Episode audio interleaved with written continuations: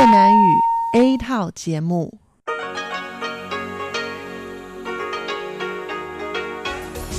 Đây là Đài Phát thanh Quốc tế Đài Loan rờ tê i.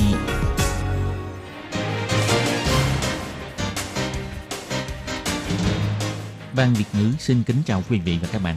Đây là chương trình Việt ngữ Đài Phát thanh rờ tê i được truyền đi từ Đài Loan.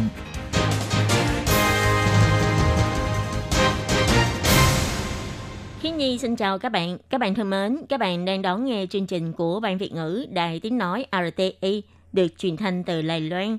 Hôm nay là thứ năm, ngày hai tháng tư năm hai nghìn không trăm hai mươi, tức nhằm ngày mười tháng ba năm Canh Tý âm lịch. Chương trình của ngày hôm nay bao gồm các phần nội dung chính như sau. Mở đầu là phần tin tức thời sự Đài Loan, tiếp đến là chuyên đề Tiếng Hoa cho mỗi ngày, Hải đảo đáng yêu và cuối cùng là chuyên mục ca khúc xưa và nay. Mở đầu là phần tin tức thời sự Đài Loan với các tin chính như sau. Liên minh châu Âu bày tỏ sự biết ơn về việc Đài Loan đã quyên tặng khẩu trang. Quốc vụ viện Hoa Kỳ khen Đài Loan là người bạn thật sự. Bộ Ngoại giao bày tỏ Taiwan is helping. Viện Hành chính khởi động cứu trợ kinh tế đợt hai, tăng dự toán lên một nghìn không trăm năm mươi tỷ. Thủ tướng tuyên bố bốn mục tiêu lớn. Đài Loan thêm mười ca nhiễm covid mười chín, trong đó có tám ca lây nhiễm từ nước ngoài. Tăng cường dự toán cứu trợ kinh tế để giải cứu thất nghiệp, ổn định việc làm cho một phẩy chín hai triệu người. Ba vũ trường hay có lao động di trú lui tới tại Đào Viên sẽ tạm ngưng kinh doanh trong kỳ nghỉ Tết Thanh Minh để tiến hành khử trùng. Ra khỏi nhà trong thời gian kiểm dịch cách ly tại nhà sẽ bị đưa đi kiểm dịch tập trung. Sau đây xin mời các bạn cùng đón nghe phần nội dung chi tiết của bản tin ngày hôm nay. Ngày một tháng tư, bà Ursula von der Leyen, Chủ tịch Ủy ban Liên minh châu Âu đã đại diện cho Liên minh châu Âu bày tỏ cảm ơn Đài Loan đã tặng năm phẩy sáu triệu chiếc khẩu trang y tế cho Liên minh châu Âu và các nước thành viên. Đây cũng là lần đầu tiên Chủ tịch Ủy ban châu Âu lên tiếng bày tỏ cảm ơn với Đài Loan. Ngày hai tháng tư, Bộ Ngoại giao Đài Loan đã bày tỏ sự hoan nghênh và khẳng định về việc này. Bộ Ngoại giao cho hay, đây không chỉ chứng minh là Taiwan can help, mà còn là Taiwan is helping. Chính phủ Đài Loan sẽ tiếp tục cùng Liên minh châu Âu hợp tác trong công tác phòng chống dịch bệnh viêm phổi covid mười chín, duy trì sức khỏe cho người dân, để tình hình dịch bệnh có thể kết thúc sớm. Bộ Ngoại giao cho biết về việc cung cấp khẩu trang cho Mỹ, ngoài số lượng cho khung hợp tác phòng chống dịch bệnh với Mỹ, một tuần sẽ cung cấp cho Mỹ một trăm nghìn chiếc khẩu trang, nay sẽ quyên góp thêm hai triệu khẩu trang để hỗ trợ giúp Mỹ tăng cường biện pháp phòng hộ cho nhân viên phòng dịch tiền tuyến. Ngày một tháng tư, người phát ngôn của Quốc vụ viện Mỹ cũng đã trả lời cho hãng xê en a rằng Đài Loan là tấm gương về phòng chống dịch bệnh viêm phổi covid mười chín thành công, đáng để cả thế giới học hỏi. Quốc vụ viện Hoa Kỳ cũng bày tỏ, Đài Loan không chỉ thành công trong câu chuyện dân chủ, mà còn là người bạn thật sự trong thời điểm hoạn nạn, nhấn mạnh sẽ tiếp tục hợp tác với Đài Loan trong công tác phòng chống dịch bệnh. Bộ Ngoại giao Đài Loan tiếp tục bày tỏ, bệnh viêm phổi covid mười chín đã trở thành bệnh truyền nhiễm nghiêm trọng hàng đầu của toàn thế giới, cần cả thế giới hợp tác để cùng ứng phó. Đài Loan là đối tác cùng chung lý tưởng với các quốc gia Liên minh châu Âu, nhất là Liên minh châu Âu trước giờ vốn ủng hộ Đài Loan tham gia vào Tổ chức Y tế Thế giới lớp W H O. Hiện tại, Liên minh châu Âu đang bị dịch bệnh ảnh hưởng nghiêm trọng. Chính phủ và người dân Đài Loan phải ra tay hỗ trợ, dùng hành động thực tế để ủng hộ Liên minh châu Âu, bày tỏ sự đoàn kết quốc tế. Không những chứng minh Đài Loan có khả năng giúp đỡ và thực sự đang giúp đỡ, cũng thể hiện tinh thần đoàn kết là sức mạnh. Đài Loan sẽ cùng các quốc gia Liên minh châu Âu chung tay phòng chống dịch bệnh, ngăn chặn bệnh viêm phổi covid mười chín lây lan một cách hiệu quả hơn. Bộ Ngoại giao bày tỏ, hành động của Đài Loan trong công cuộc phòng chống toàn cầu lần này, ngoài quyên tặng vật tư y tế, cũng sẽ tiến hành chia sẻ và giao lưu với các nước Liên minh châu Âu và các nước thành viên về kinh nghiệm phòng dịch và nghiên cứu các chất sàng lọc nhanh, vaccine và thuốc điều trị liên quan. Đài Loan hy vọng trong tương lai có thể nhanh chóng có được sự hợp tác cùng với Liên minh châu Âu trong dây chuyền sản xuất vật tư y tế phòng dịch, dùng hành động thực tế để phục vụ cho người dân hai bên. Tình hình dịch viêm phổi tiếp tục diễn biến phức tạp. Ngày hai tháng tư, trong cuộc họp của Viện Hành chính đã thông qua dự thảo sửa đổi điều lệ đặc biệt cứu trợ kinh tế dành cho dịch viêm phổi covid mười chín. Dự toán đặc biệt sẽ tăng thêm là một trăm năm mươi tỷ Đài tệ. Thủ tướng Tô Trinh Xương đã cùng mười thủ trưởng của các bộ ban ngành tham gia họp báo sau cuộc họp, nói rõ nguyên do tăng thêm dự toán cùng nội dung của phương án cứu trợ kinh tế đợt hai. Thủ tướng bày tỏ, trước đó chính phủ đã thông qua dự toán đặc biệt là sáu mươi tỷ cứu trợ kinh tế do ảnh hưởng của dịch bệnh. Lúc đó chỉ suy xét đến tình hình phòng dịch tại khu vực xung quanh Trung Quốc. Nhưng hiện nay dịch bệnh đã lan nhanh ra phạm vi toàn cầu, ảnh hưởng của dịch bệnh đang không ngừng mở rộng, nên Viện Hành Chính quyết định sẽ phải tăng cường dự toán. Ông Tô Trinh Xương bày tỏ, sau lần gia tăng dự toán này, tổng quy mô cứu trợ kinh tế sẽ đạt đến là một nghìn không trăm năm mươi tỷ Đài tệ. Đây là con số chính phủ dự đoán, hy vọng con số này sẽ không tiếp tục gia tăng. Ông Tô Trinh Xương nói,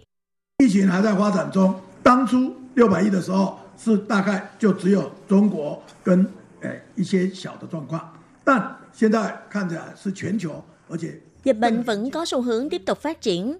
Lúc đầu khi đưa ra con số sáu mươi tỷ thì lúc đó chỉ là do ảnh hưởng của Trung Quốc. Nhưng hiện nay tình hình ngày càng nghiêm trọng, nên chúng ta phải dự đoán thêm là một trăm năm mươi tỷ Đài tệ. Không chỉ như vậy, cộng thêm phần vốn cho vay vân vân, tổng cộng là một nghìn không trăm năm mươi tỷ. Đây cũng là con số mà chúng tôi hy vọng cố gắng nhất. Nhưng liệu có được hay không, chúng tôi cũng hy vọng là sẽ không tiếp tục gia tăng. Nếu càng tăng thì sẽ càng khó khăn. Nhưng việc này cũng không ai nói chắc được, vì tình hình dịch bệnh vẫn trong đà phát triển. Thủ tướng cũng bày tỏ, trong ba tháng vừa qua, Trung tâm Chỉ đạo Phòng chống dịch bệnh Trung ương đã có biểu hiện rất tốt, luôn công bố thông tin dịch bệnh kịp thời. Tiếp đó là phạm vi cứu trợ quá rộng. Ông cũng yêu cầu ông Trần Thời Trung, Bộ trưởng Bộ Y tế, ông Cung Minh Hâm, Ủy viên Chính phủ và những bộ ban ngành có liên quan phải báo cáo tình hình mỗi ngày với người dân. Ông Tô Trinh Sơn bày tỏ, mục tiêu của đợt cứu trợ lần hai này chủ yếu là để doanh nghiệp không đóng cửa, người lao động không thất nghiệp, vận chuyển không đình trệ, nguồn vốn không cạn kiệt. Ông nhấn mạnh là nếu muốn làm tốt công tác phòng dịch thì càng phải làm tốt công tác cứu trợ, vực dậy kinh tế. Hy vọng là Đài Loan có thể vượt qua được tất cả mọi cửa ải khó khăn này, vượt qua sự ảnh hưởng của dịch bệnh. Ngày hai tháng tư, ông Trần Thời Trung, Chỉ huy trưởng Trung tâm Chỉ đạo Phòng chống dịch bệnh Trung ương đã tuyên bố Đài Loan thêm mười ca xác nhận nhiễm bệnh viêm phổi covid mười chín. Ông cho hay trong mười bệnh nhân này có tám ca bị lây nhiễm từ nước ngoài, hai ca lây nhiễm trong nước. Ông Trần Thời Trung cho biết hai ca lây nhiễm trong nước lần lượt là người đàn ông hơn năm mươi tuổi là bệnh nhân số ba trăm ba mươi lăm và người phụ nữ hơn bốn mươi tuổi, bệnh nhân số ba trăm ba mươi sáu. Trong đó, bệnh nhân số ba trăm ba mươi lăm nhiều ngày gần đây có triệu chứng tiêu chảy khó chịu, từng đến phòng khám và bệnh viện để khám bệnh. Ngày hai mươi tháng ba, bệnh nhân này từng tiếp xúc với bệnh nhân số hai trăm chín mươi mốt, bệnh nhân đã bị lây nhiễm bệnh covid mười chín từ Indonesia. Và ngày hai mươi ba tháng ba, bệnh nhân ba trăm ba mươi lăm này có triệu chứng phát bệnh, từng hai lần đi khám bệnh nhưng bệnh tình vẫn không có tiến triển tốt. Vì thế, sau khi được biết tin bệnh nhân hai trăm chín mươi mốt đã xác nhận nhiễm bệnh, nên ngày ba mươi mốt tháng ba, bệnh nhân ba trăm ba mươi lăm lại đi khám. Ngày hôm đó, ông được đưa vào phòng bệnh áp lực âm để điều trị và tiến hành xét nghiệm. Bệnh nhân ba trăm ba mươi sáu là một nhân viên bảo vệ tại khu dân cư. Gần đây, bà không có đi ra nước ngoài. Ngày mười bảy tháng ba, bà bắt đầu thấy đau họng, chảy nước mũi, ho. Ngày hai mươi sáu tháng ba, bà bị sốt và có đi khám. Ngày ba mươi tháng ba, quay lại khám do các triệu chứng không cải thiện. Qua chẩn đoán, bà có tình hình viêm phổi nên đã được nhập viện và được đưa đi xét nghiệm. Hôm nay xác nhận bà đã nhiễm bệnh. Còn trong tám ca lây nhiễm từ nước ngoài hôm nay, trong đó có sáu nam và hai nữ, có độ tuổi từ hơn mười cho đến sáu mươi hơn. Thời gian nhập cảnh từ ngày sáu tháng ba cho đến ngày ba mươi mốt tháng ba.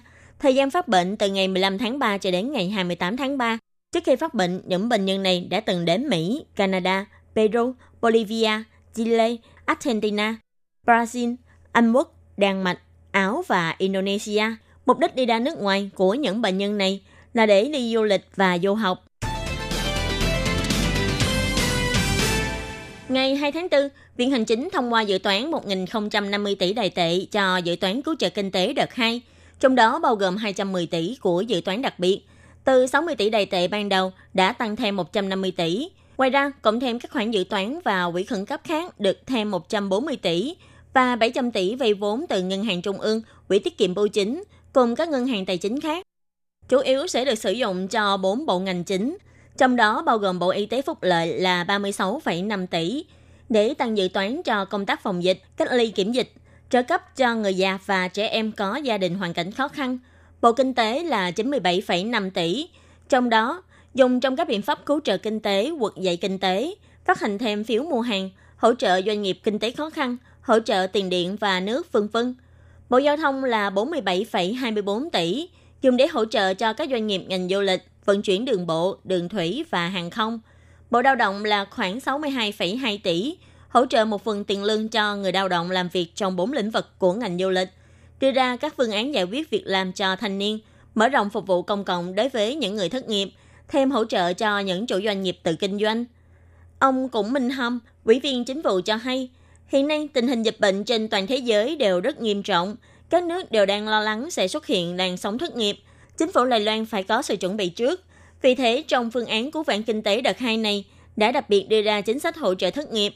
Ngoài hỗ trợ cho một trăm bốn mươi nghìn lao động đang làm việc trong lĩnh vực du lịch, trong đó còn gồm sáu trăm sáu mươi nghìn người trong ngành dịch vụ và sản xuất, một trăm hai mươi nghìn người trong lĩnh vực cho thuê xe du lịch và taxi, cùng một triệu người tự kinh doanh, dự tính có thể tạm thời ổn định việc làm cho một phẩy chín mươi hai triệu người, chiếm mười sáu phẩy sáu mươi bảy phần trăm tổng số người lao động trên toàn quốc. Ông Cung Minh Hâm nói, các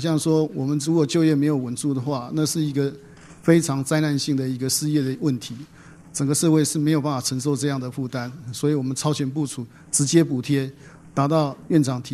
có thể tưởng tượng, nếu chúng ta không ổn định được vấn đề việc làm, lúc đó sẽ xuất hiện thảm họa thất nghiệp vô cùng nghiêm trọng.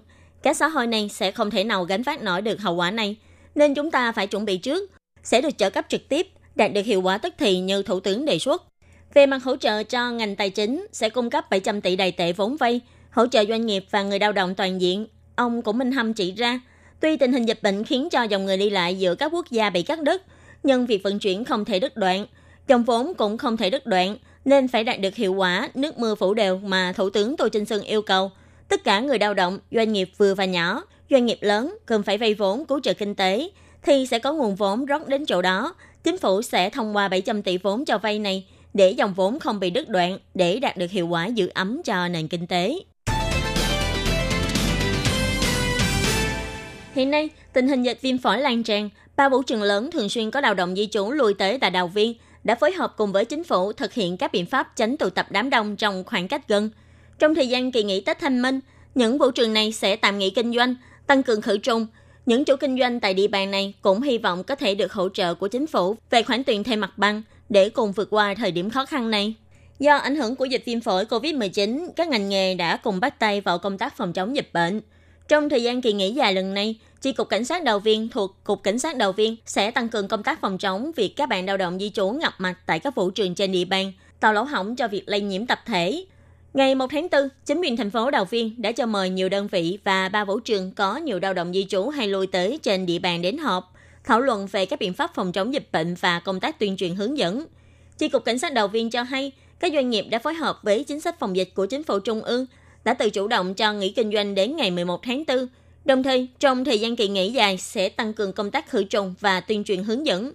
Phía cảnh sát còn bày tỏ, hiện tại trước cửa ra vào của các vũ trường này đều có dán thông báo tạm ngưng phục vụ, thông báo nghỉ kinh doanh trên website, fanpage của công ty. Về việc này, phía cảnh sát cũng bày tỏ sự cảm ơn. Hiện nay, người phải cách ly kiểm dịch tại nhà trên toàn Đài Loan là bốn mươi sáu nghìn người.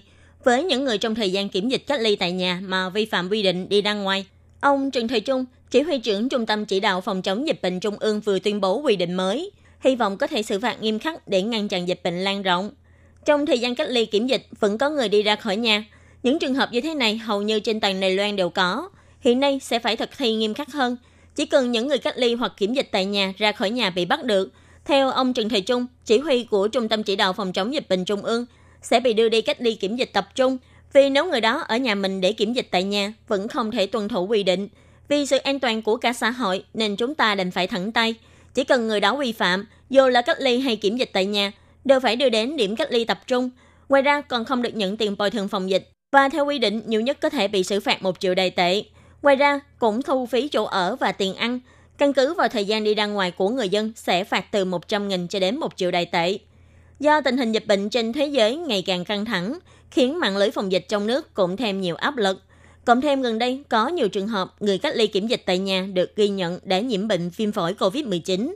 Vì thế, Trung tâm Chỉ đạo Phòng chống dịch bệnh đã cho sửa đổi tiêu chuẩn xử phạt và đồng thời sẽ thi hành nghiêm khắc hơn, hy vọng có thể làm tốt công tác phòng dịch, ngăn chặn không để dịch bệnh lan rộng.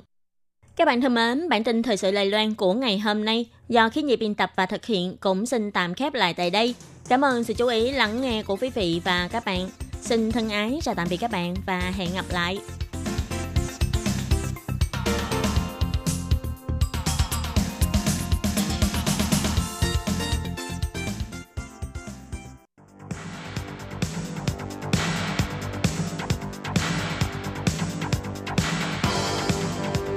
Đây là đài phát thanh quốc tế Đài Loan rờ tê i, truyền thanh từ Đài Loan. Mời các bạn theo dõi bài chuyên đề hôm nay.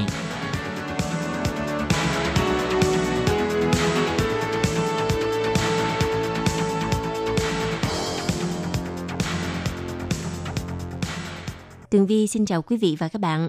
Tiếp theo chương trình xin mời các bạn theo dõi bài chuyên đề. Bài chuyên đề ngày hôm nay với nội dung như sau. Châu Á-Thái Bình Dương đang đứng trước nguy cơ bùng phát dịch viêm phổi covid mười chín đợt hai. Sau đây, Tường Vi xin mời các bạn cùng theo dõi nội dung chi tiết.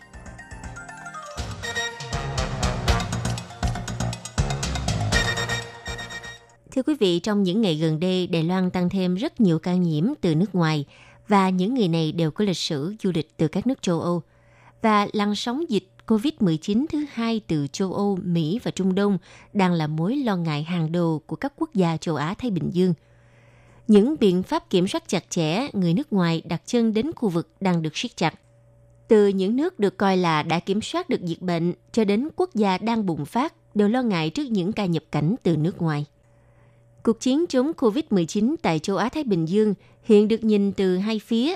Một là các nước Đông Nam Á và châu Đại Dương, những nước từng chịu tác động nặng nề nhất của dịch bệnh, và còn lại là Đông Nam Á, với số ca mắc đang gia tăng đáng lo ngại.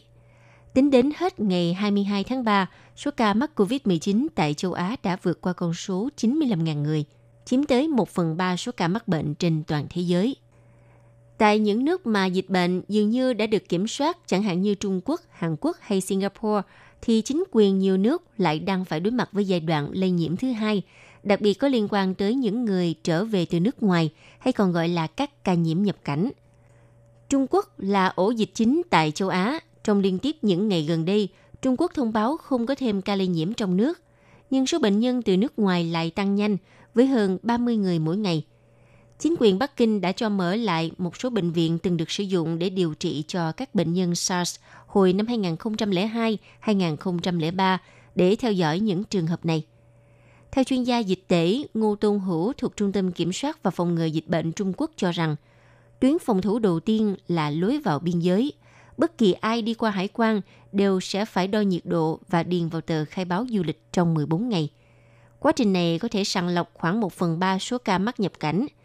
Tuyến phòng thủ thứ hai là áp dụng thời gian cách ly mười bốn ngày đối với tất cả những người trở về từ nước ngoài và người nước ngoài trên cả nước. Biện pháp này có thể giúp phát hiện khoảng hai phần ba trường hợp, và thứ ba là vai trò của các lực lượng y tế. Chúng tôi tự tin có thể ngăn chặn được đại dịch. Còn tại đặc khu hành chính Hồng Kông, dù giai đoạn tồi tệ nhất của dịch bệnh đã qua, song số ca nhiễm covid mười chín trong tuần qua đã tăng lên gần gấp đôi.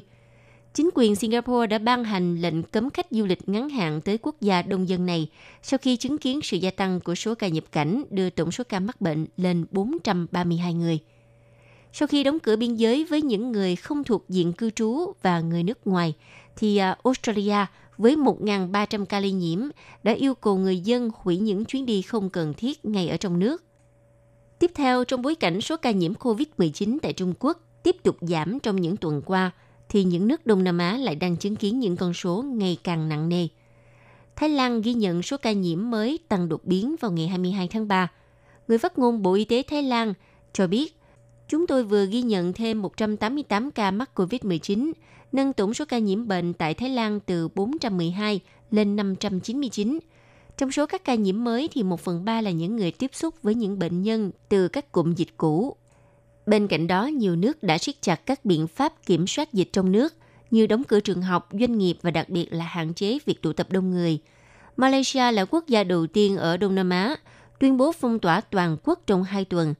Nước này thậm chí còn điều động quân đội để đảm bảo lệnh phong tỏa được thực thi nghiêm ngặt, do vẫn còn ghi nhận nhiều người dân không chấp hành. Còn thủ đô Jakarta của Indonesia cũng ngừng cấp giấy phép các sự kiện tập trung đông người. Chính quyền nước này hôm mười chín tháng ba đã mạnh tay dừng một sự kiện tôn giáo tập trung hơn tám nghìn năm trăm tín đồ trong nước. Tổ chức Y tế Thế giới đã kêu gọi khu vực Đông Nam Á phải đấu tranh quyết liệt với dịch bệnh, đồng thời cũng lo ngại hệ thống y tế yếu ở một số nước trên thế giới có thể sẽ trở nên quá tải.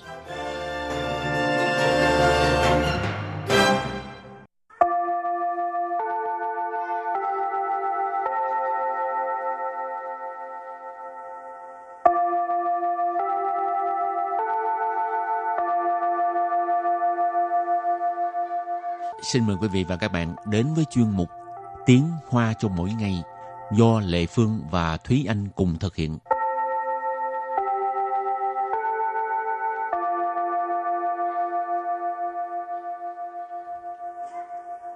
Thúy Anh và Lệ Phương xin kính chào quý vị và các bạn. Chào mừng các bạn cùng đến với chuyên mục Tiếng Hoa cho mỗi ngày ngày hôm nay. Hôm nay mình học cái gì đây? Tuần trước là mình đã học về khám bệnh rồi, nói về uh, uh, triệu chứng cảm nè, rồi các khoa thường gặp. Thì trong tuần này mình sẽ tiếp tục nói về những cái triệu chứng và những cái cách để mà miêu tả cái triệu chứng khi mà mình đi khám bệnh.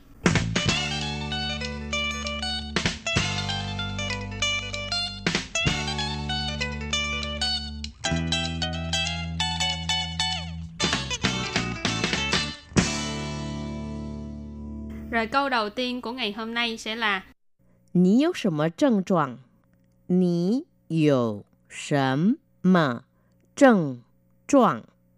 Ní yếu sầm mờ trần trọng. Bạn có triệu chứng gì? Trần trọng là triệu chứng, cho nên Ní yếu sầm mờ trần trọng. Bạn có triệu chứng gì? Triệu chứng như thế nào? Rồi câu kế tiếp. Wo yi zhi tou tong. Wo yi zhi tou tong. Wo yi zhi thấu thông, của ý chí thấu thông có nghĩa là tôi cứ bị đau đầu. Ý chí tức là thường xuyên, là cứ vậy hoài ha. Thấu thông là đau đầu. Rồi ngoài đau đầu ra thì còn có liễu bí thị. Cái từ này mình có học từ ở tuần trước. Wo yi zhi liễu bí thị. Wo yi zhi liễu bí thị. Tôi luôn bị sổ mũi, cứ bị sổ mũi. Câu kế tiếp là gì đây? Wo 便秘好几天了我便秘好几天了我便秘好几天了我便秘好几天了 có nghĩa là mình bị táo bón mấy ngày nay rồi. Wo mình, biên mi là táo bón, háo chỉ thiên lợ có nghĩa là uh, mấy ngày nay rồi. Rồi cái kế tiếp là 这几天一直拉肚子 这几天一直拉肚子 这几天一直拉肚子 这几天一直拉肚子 Câu này có nghĩa là mấy ngày nay thì tôi cứ bị tiêu chảy. Lá tu tử, lá tu tử nghĩa là tiêu chảy. Cho nên这几天 là mấy ngày nay,一直 cứ luôn bị, lá tu tử là tiêu chảy. Câu này là cái câu mà một trong những câu mà Thúy Anh học được về cách miêu tả uh, triệu chứng bệnh à. Đầu tiên trong tiếng Hoa. Ủa? Tại vì hồi trước học uh, học uh, tiếng Hoa ở trong uh, những cái trung tâm á, ừ. là bạn học mà mỗi khi mà tới trễ hay là nghỉ học á, thường ừ. là họ sẽ nói là lão sư của la tu tử. Viện cớ, lúc nào cũng lấy lý do này. La tu tử, bị tiêu chảy. Ừ. Sao không nói bị kẹt xe? Ừ, chắc tại khu đó ở cái trường, trường nó nằm ở cái vị trí là rất là khó kẹt xe. Thông thoáng, ừ. khó kẹt xe. Rồi tiếp tục là 我每天晚上都睡不好我每天晚上都睡不好我每天晚上都睡不好我每天晚上都睡不好 có nghĩa là À, tối nào tôi cũng ngủ không có ngon nhất. Của mày thêm hoàn sang, mày thêm là hàng ngày, mỗi ngày, hoàn sang là ban đêm, cho nên mày thêm hoàn sang là tối nào, ha, tối nào cũng, à, tâu cũng đều, suy bù hảo, suy là suy chao là ngủ, suy bù hảo là là là ngủ không ngon nhất. Ừ. Ừ. Rồi câu kế tiếp là, 我身体很虚弱，我身体很 虚弱我身体很虚弱我身体很虚弱 nghĩa là trong người tôi cảm thấy yếu, à, cơ thể tôi cảm thấy yếu ớt. Mà wo sân thị, sân thị là cơ thể, hận là phó từ chỉ mức độ, nghĩa là rất, suy rô nghĩa là yếu ớt. Rồi kế tiếp nữa là câu gì đây? 我最近一直想吐我最近一直 想吐我最近一直想吐我最近一直想吐 có nghĩa là gần đây mình cứ muốn uh, buồn nôn. Ờ, uh, ý chữ hồi nãy mình học rồi ha. Cứ Duy Jin là gần đây, sẵn thu, thu là ói, buồn nôn. Sẵn uh, ừ. thu là buồn nôn, muốn ói. Rồi khi... hoài duyên rồi. Rồi khi mà mình mình liệt kê những cái triệu chứng ra cho bác sĩ thì bác sĩ có thể hỏi là Nì zhe yang de zhuang guang trì xu duo jiu le? Nì zhe yang de zhuang guang trì xu duo jiu le? Nì zhe yang de zhuang guang trì xu duo jiu le? Nì zhe yang de zhuang guang trì xu duo jiu le? À, có nghĩa là cái tình trạng này của bạn á, là đã tiếp diễn, đã liên tục suốt bao lâu rồi. Nì là bạn, zhe yang là như thế này, trạng khoang là tình trạng. Cho nên zhe yang de trạng khoang là tình trạng như thế này. Trì xu là tiếp tục, tiếp diễn. Duo jiu le, tức là hỏi là đã bao lâu rồi. Đợi một chút, bác sĩ sẽ giúp bạn đo huyết áp. Đợi một chút, bác sĩ sẽ giúp bạn Liang xie ya. Đợi một chút, bác sĩ sẽ giúp bạn đo huyết áp. Đợi một chút, bác sĩ sẽ giúp bạn đo huyết áp, có nghĩa là chút nữa à, cô y tá sẽ đo cái à, huyết áp cho bạn ha. Đợi một chút có nghĩa là chút nữa. Bác sĩ là y tá, băng là giúp đỡ, đo huyết áp tức là đo huyết áp, lượng là đo ha. Nhất định phải抽血检查吗?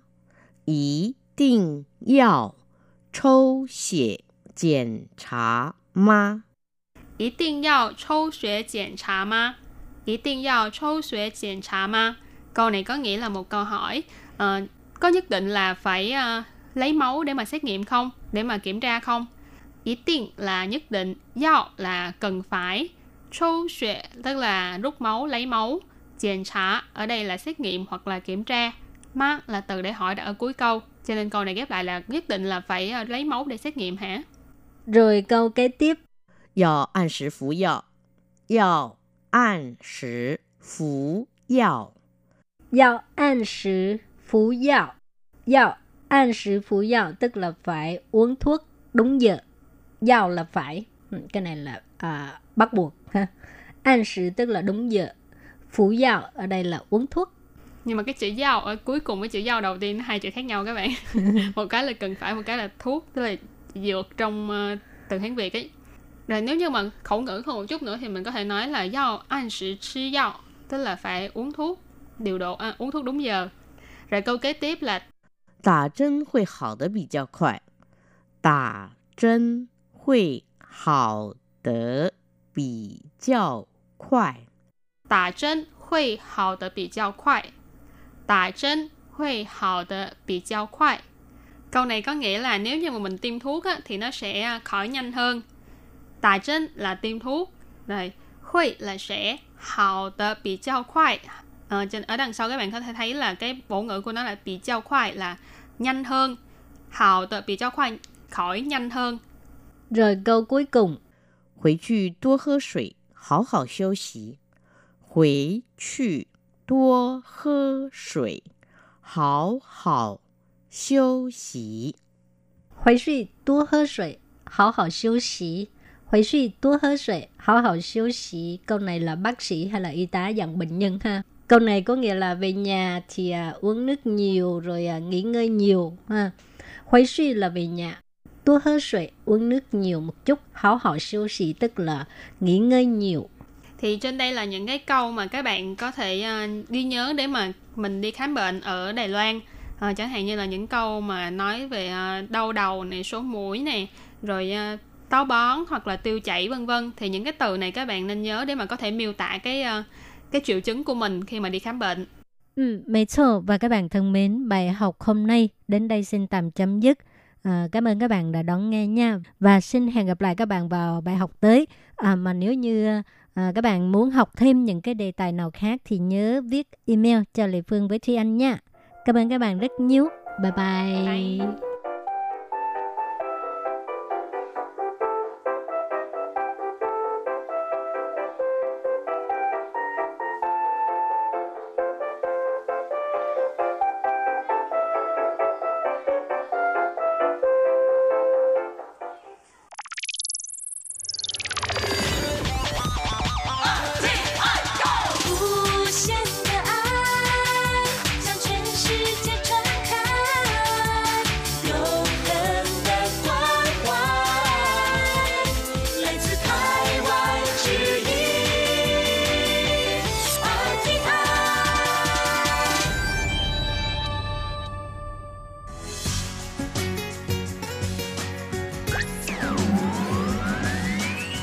Quý vị đang đón nghe chương trình Việt ngữ Đài rờ tê i truyền thanh từ Đài Loan.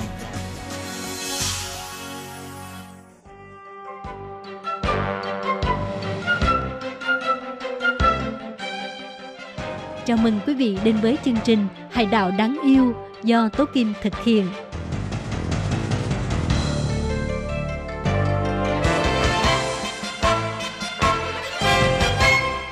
Hello, Tố Kim xin kính chào các bạn. Hoan nghênh các bạn đã đến với chương mục Hải đảo đáng yêu. Các bạn thân mến, trong chương mục Hải đảo đáng yêu ngày hôm nay, Tố Kim xin giới thiệu với các bạn về khu Đại Khê ở thành phố Đào Viên. Và sau đây Tố Kim xin mời các bạn cùng đón nghe nội dung chi tiết của chương mục Hải đảo đáng yêu ngày hôm nay nhé.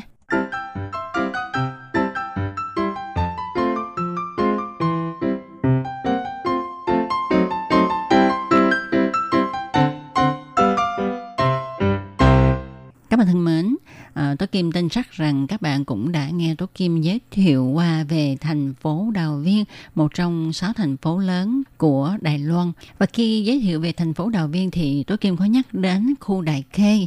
À, thì hôm nay ha, chúng ta sẽ đi sâu tìm hiểu khu Đại Khê này nhé. Các bạn có biết không, Đại Khê là một thị trấn cổ xưa của thành phố Đào Viên. Vào năm Quang Tự, sau khi Đài Loan kiến lập tỉnh lỵ, quan tuần phủ đầu tiên ở Đài Loan là ông Lưu Minh Truyền. Ông rất là tích cực đẩy mạnh việc khai núi, phủ đường. Và Đại Khê là một địa điểm chủ yếu trong chính sách này của ông Lưu Minh Truyền. Địa danh này thiết nghĩ là do cảnh quan địa lý từ nước mà ra. Ngày trước, Đại Khê còn được gọi là Đại Cô Hàm, có nghĩa là nước lớn.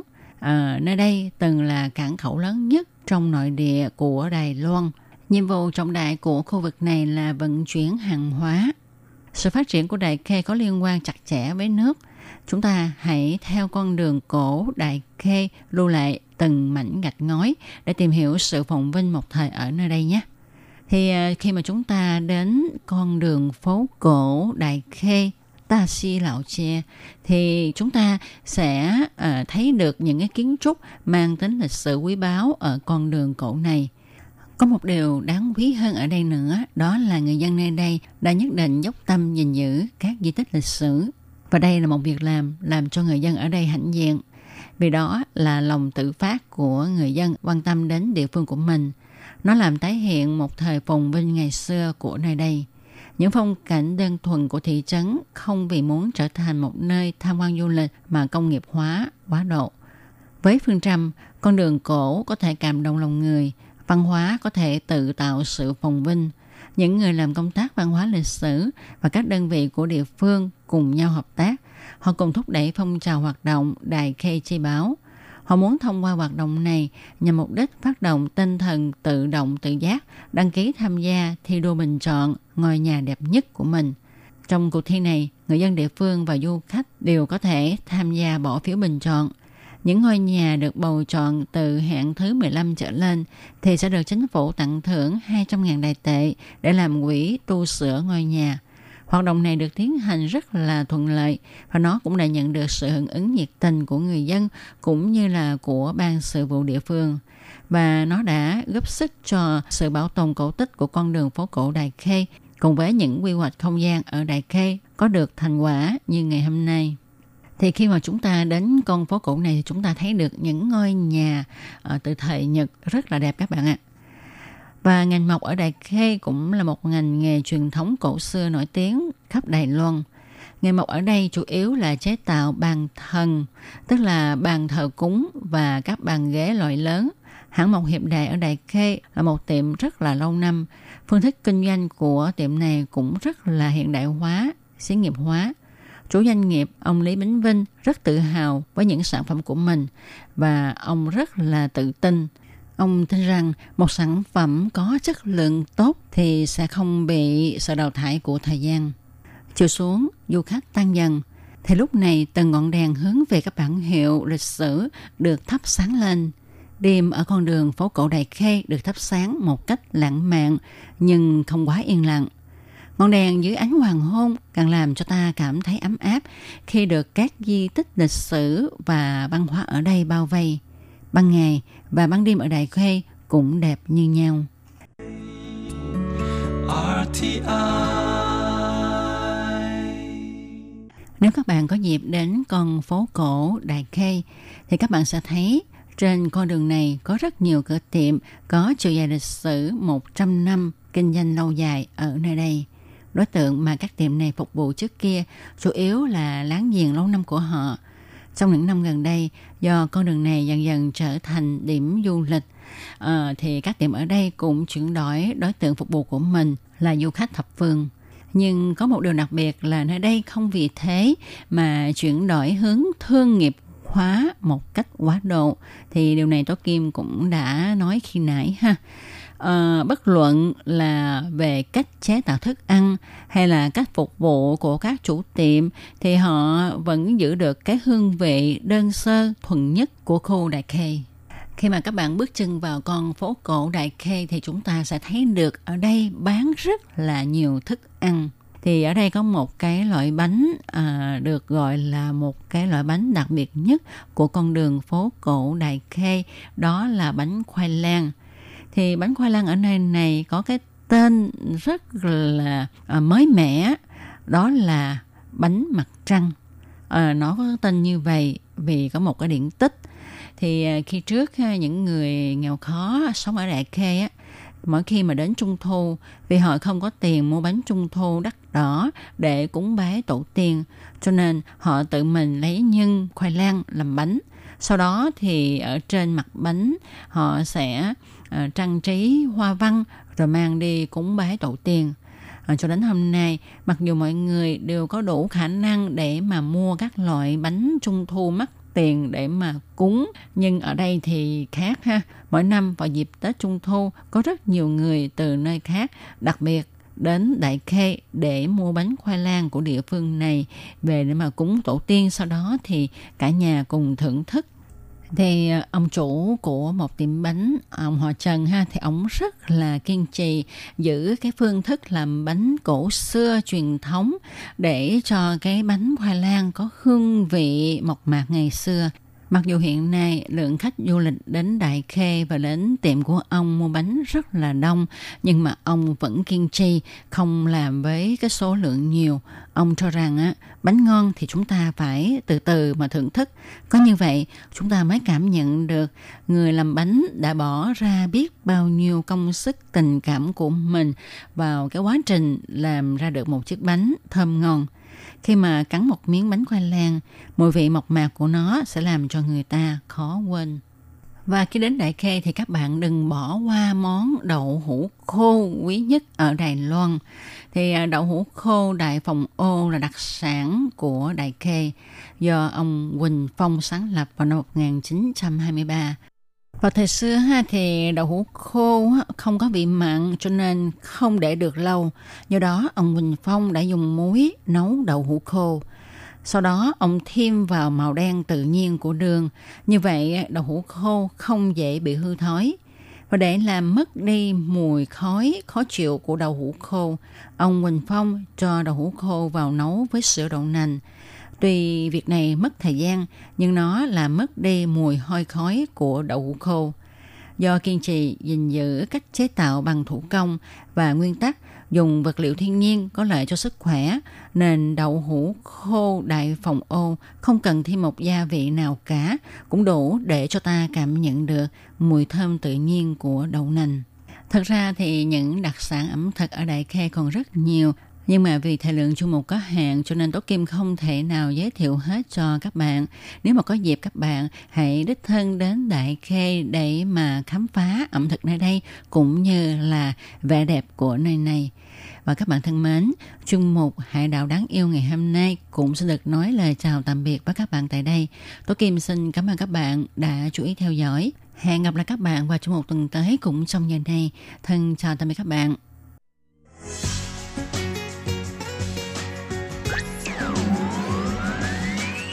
Quý vị đang đón nghe chương trình Việt ngữ Đài rờ tê i truyền thanh từ Đài Loan.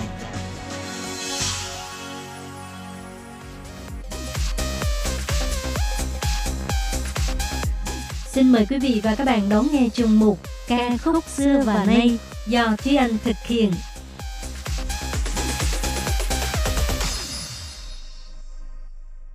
Thúy Anh xin kính chào quý vị và các bạn. Chào mừng các bạn cùng đến với chuyên mục ca khúc xưa và nay của tuần này. Các bạn thân mến, trong hai tập trước thì Thúy Anh đã giới thiệu với các bạn những ca khúc với chủ đề là mang địa danh của Đài Loan. Và trong chuyên mục của ngày hôm nay thì Thúy Anh sẽ giới thiệu thêm với các bạn ba ca khúc nữa cũng nằm trong chủ đề này, bao gồm là Mỹ Ly Tọ, Tàu San Mỹ Ly Tờ Mama và Sủy Hoàng Sang Liệu. Điểm chung của ba bài hát này là đều được trình bày và sáng tác bởi người dân tộc nguyên trú của Đài Loan. Bài hát đầu tiên của ngày hôm nay đó là bài Mỹ Ly Tọ. Mỹ Ly Tọ hay còn thường được nhắc đến là Iham Famosa, nghĩa là hòn đảo xinh đẹp. Nguồn gốc của tên gọi này theo một số sử sách thì cho rằng vào thế kỷ mười lăm, khi châu Âu bước vào thời đại đại hàng hải, đoàn tàu của người Bồ Đào Nha đã vòng qua mũi Háo Vọng ở miền nam châu Phi để tìm đường biển đi sang phương Đông. Đến thế kỷ mười sáu thì họ đến được Trung Quốc, đặt cứ điểm tại Macau, rồi tiến hành giao thương trên biển tại khu vực nằm giữa Nhật Bản và Ấn Độ. Năm một nghìn năm trăm bốn mươi hai, trong một lần đi đến Nhật Bản, giữa đường thì thuyền của họ đã đi ngang qua một hòn đảo không có trên bản đồ. Các thủy thủ trên tàu nhìn thấy hòn đảo xanh ngát rừng cây và thốt lên rằng Iham Famosa, ý là hòn đảo xinh đẹp. Hòn đảo này sau đó đã được đánh dấu là Formosa trên các bản đồ của phương Tây và cũng tức là Đài Loan của ngày nay. Mỹ Ly Tọ là một ca khúc dân ca học đường của Đài Loan, được sáng tác vào những năm bảy mươi của thế kỷ hai mươi. Phần ca từ của bài hát là do giáo sư tại Đại học Đạm Giang là Lương Cảnh Phong cải biên tác phẩm thơ vào năm một nghìn chín trăm bảy mươi ba của nhà thơ Trần Tú Hỷ là Thái Oanh và được soạn nhạc bởi cố nhạc sĩ Lý Song Trạch, Lì Xuân Sữa.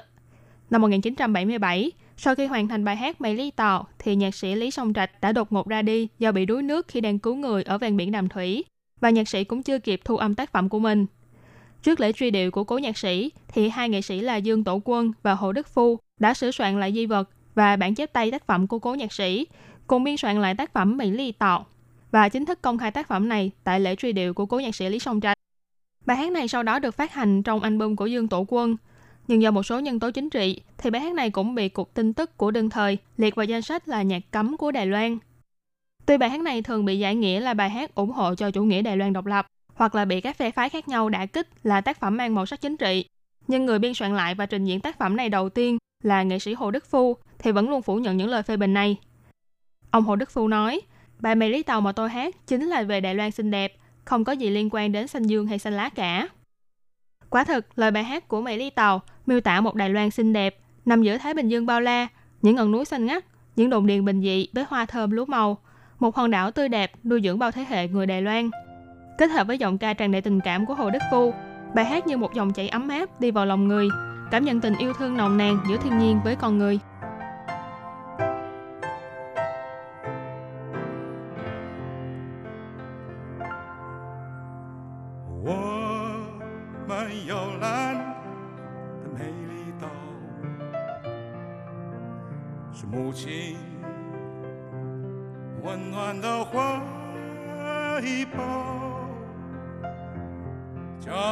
Hãy subscribe cho kênh Ghiền Mì Gõ Để không bỏ lỡ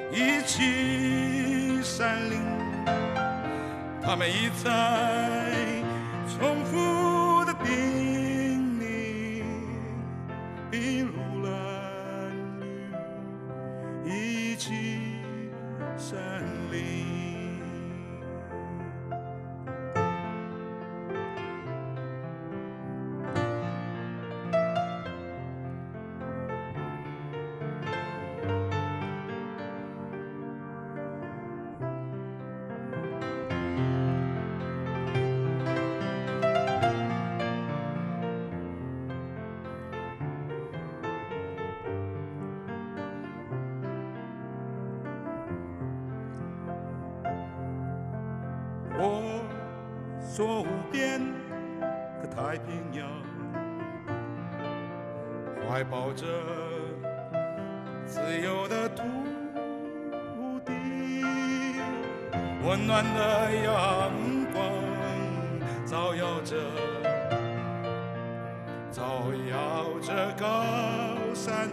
video hấp dẫn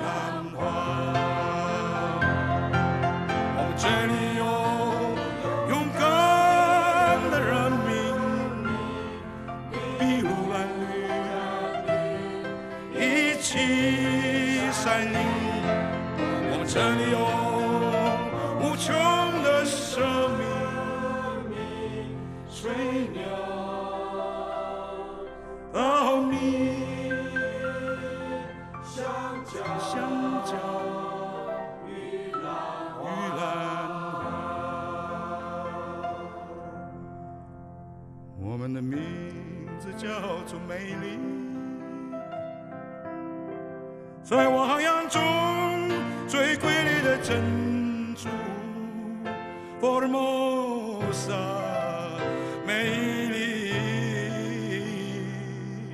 Formosa, Formosa, 美丽 Formosa.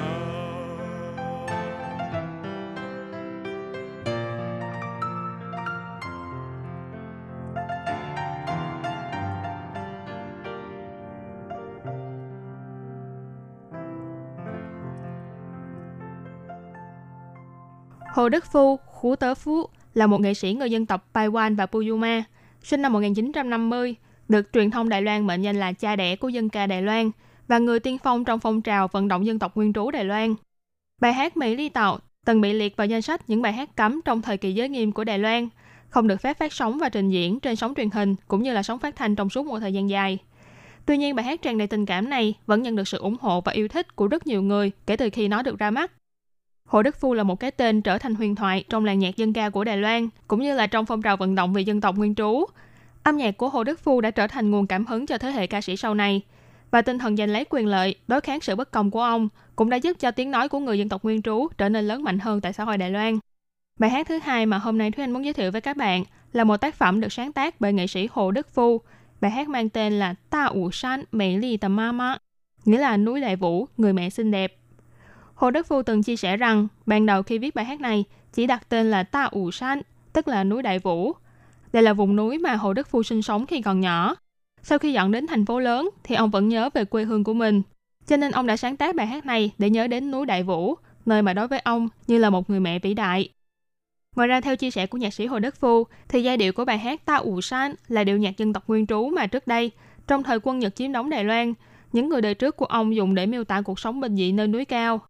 Do sinh sống ở trong thành phố, nhạc sĩ vẫn luôn nhớ về mẹ của mình, cho nên đã biên soạn lại giai điệu và gửi gắm niềm thương nhớ vào trong phần ca từ.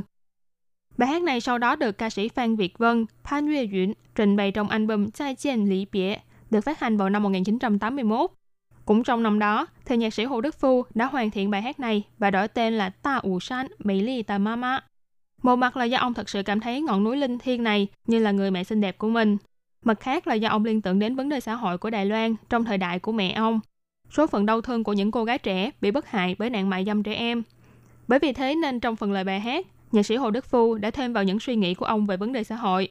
Và đó cũng là một trong những hạt giống thúc đẩy ông tham gia vào phong trào vận động xã hội về dân tộc nguyên trú sau này. Thúy Anh được nghe bài hát này lần đầu tiên là ở xã Trì Thượng, huyện Đài Đông. Ngày hôm ấy là một hoạt động văn học thơ ca với sự góp mặt của hai nhà thơ nổi tiếng Đài Loan là Tịch Mộ Dung, Sĩ Mưu Rộng và Tuấn Huân, Chàng Xuyên. Và người trình diễn bài hát Ta Ủ San Mỹ Lì Tà Ma Ma là ca sĩ trẻ người dân tộc Puyuma, Trần Vĩnh Long, Sánh Dồn Lũng. Ca sĩ Trần Vĩnh Long từ hai mươi tuổi là đã bắt đầu tham gia vào một, một số hoạt động nghệ thuật và từng biểu diễn chung với những nghệ sĩ nổi tiếng như là Lý Thái Tường, Quách Anh Nam, Trần Kiến Niên, Kỷ Hiểu Quân, vân vân. Đồng thời cũng nổi tiếng với những bài trình diễn tác phẩm truyền thống kinh điển của người dân tộc nguyên trú. Với hơn mười năm kinh nghiệm trong lĩnh vực ca hát, phong cách âm nhạc và giọng ca trầm ấm của Trần Vĩnh Long cũng đã in đậm dấu ấn trong lòng thính giả. Và sau đây mời các bạn cùng lắng nghe ca khúc dịu dàng nhưng tràn ngập tình yêu thương với thiên nhiên xứ sở Ta Ủ San Mỹ Lì Tà Ma Ma qua phần trình diễn của ca sĩ Trần Vĩnh Long.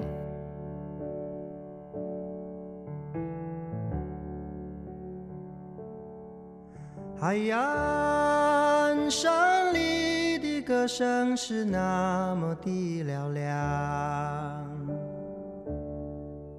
海呀唱呀用力地唱山谷里的歌声我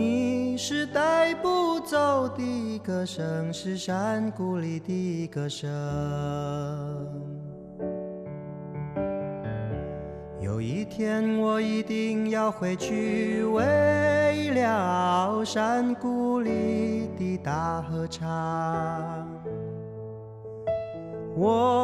定会尽情地唱歌，牵着你的手。那路啊，那咿呀，那呀，哦咿呀，哦嗨呀。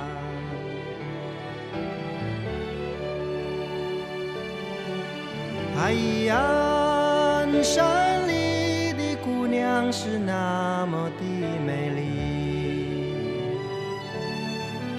哎呀，跳呀，用力地跳，山里的小姑娘，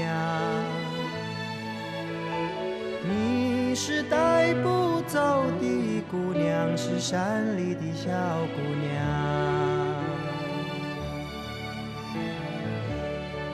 天，我一定要回去，为了山谷里的大跳舞，我一定会用力地跳舞，牵着你的手。那路啊，那咿呀，那呀，哦咿呀哦。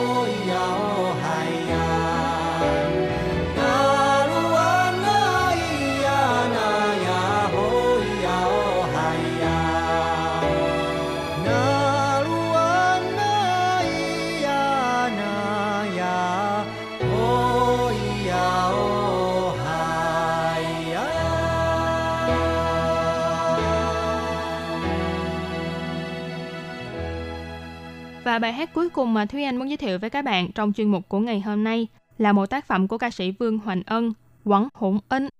Đây là một nam ca sĩ người dân tộc Punun, Punun Chủ.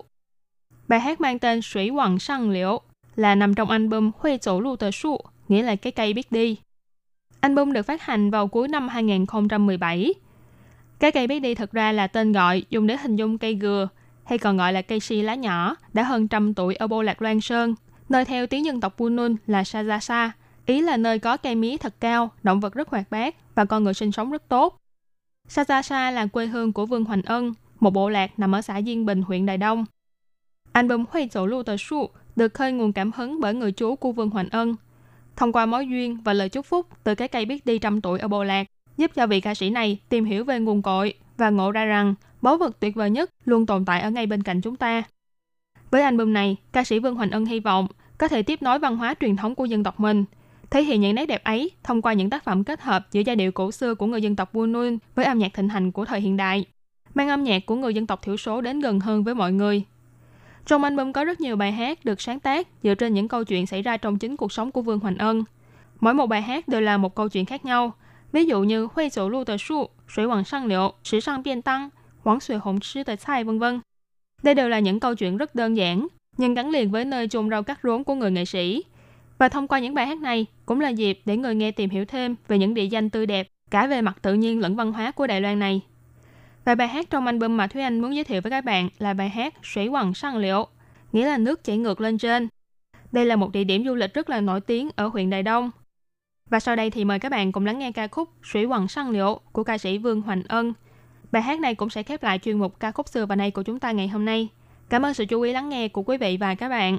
Thân ái chào tạm biệt và hẹn gặp lại các bạn trong chuyên mục của tuần sau cũng vào giờ này. Bye bye! 骑着摩托车望过东海岸，椰子树也摇摆为我欢呼。海风整理我头发的线条，加入蓝纹也微笑着祝福。期待铺满蓝天，蓝天画出路线，路线正带领我们遇见。你就是我比沿途风景美的终点，水在往上流，我的心往你飞，阳光洒向水面，照亮点滴金黄色，布满喜悦在蔓延，水在往上流，我的心想着你，树上飘下的落叶像是明信片，向着你的方向寄出想念。哦哦哦，我想念。一个头走光了，你还没有出现，我和海浪聊到剩下沉默。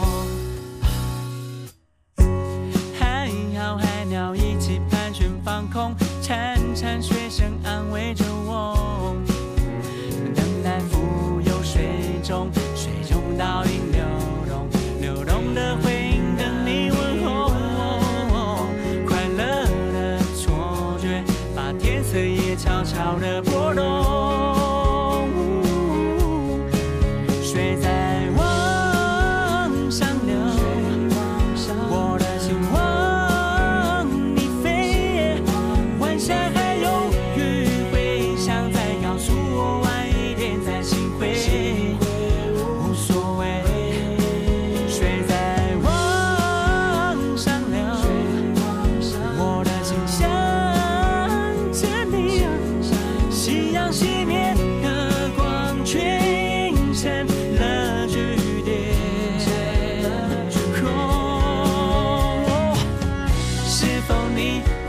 现在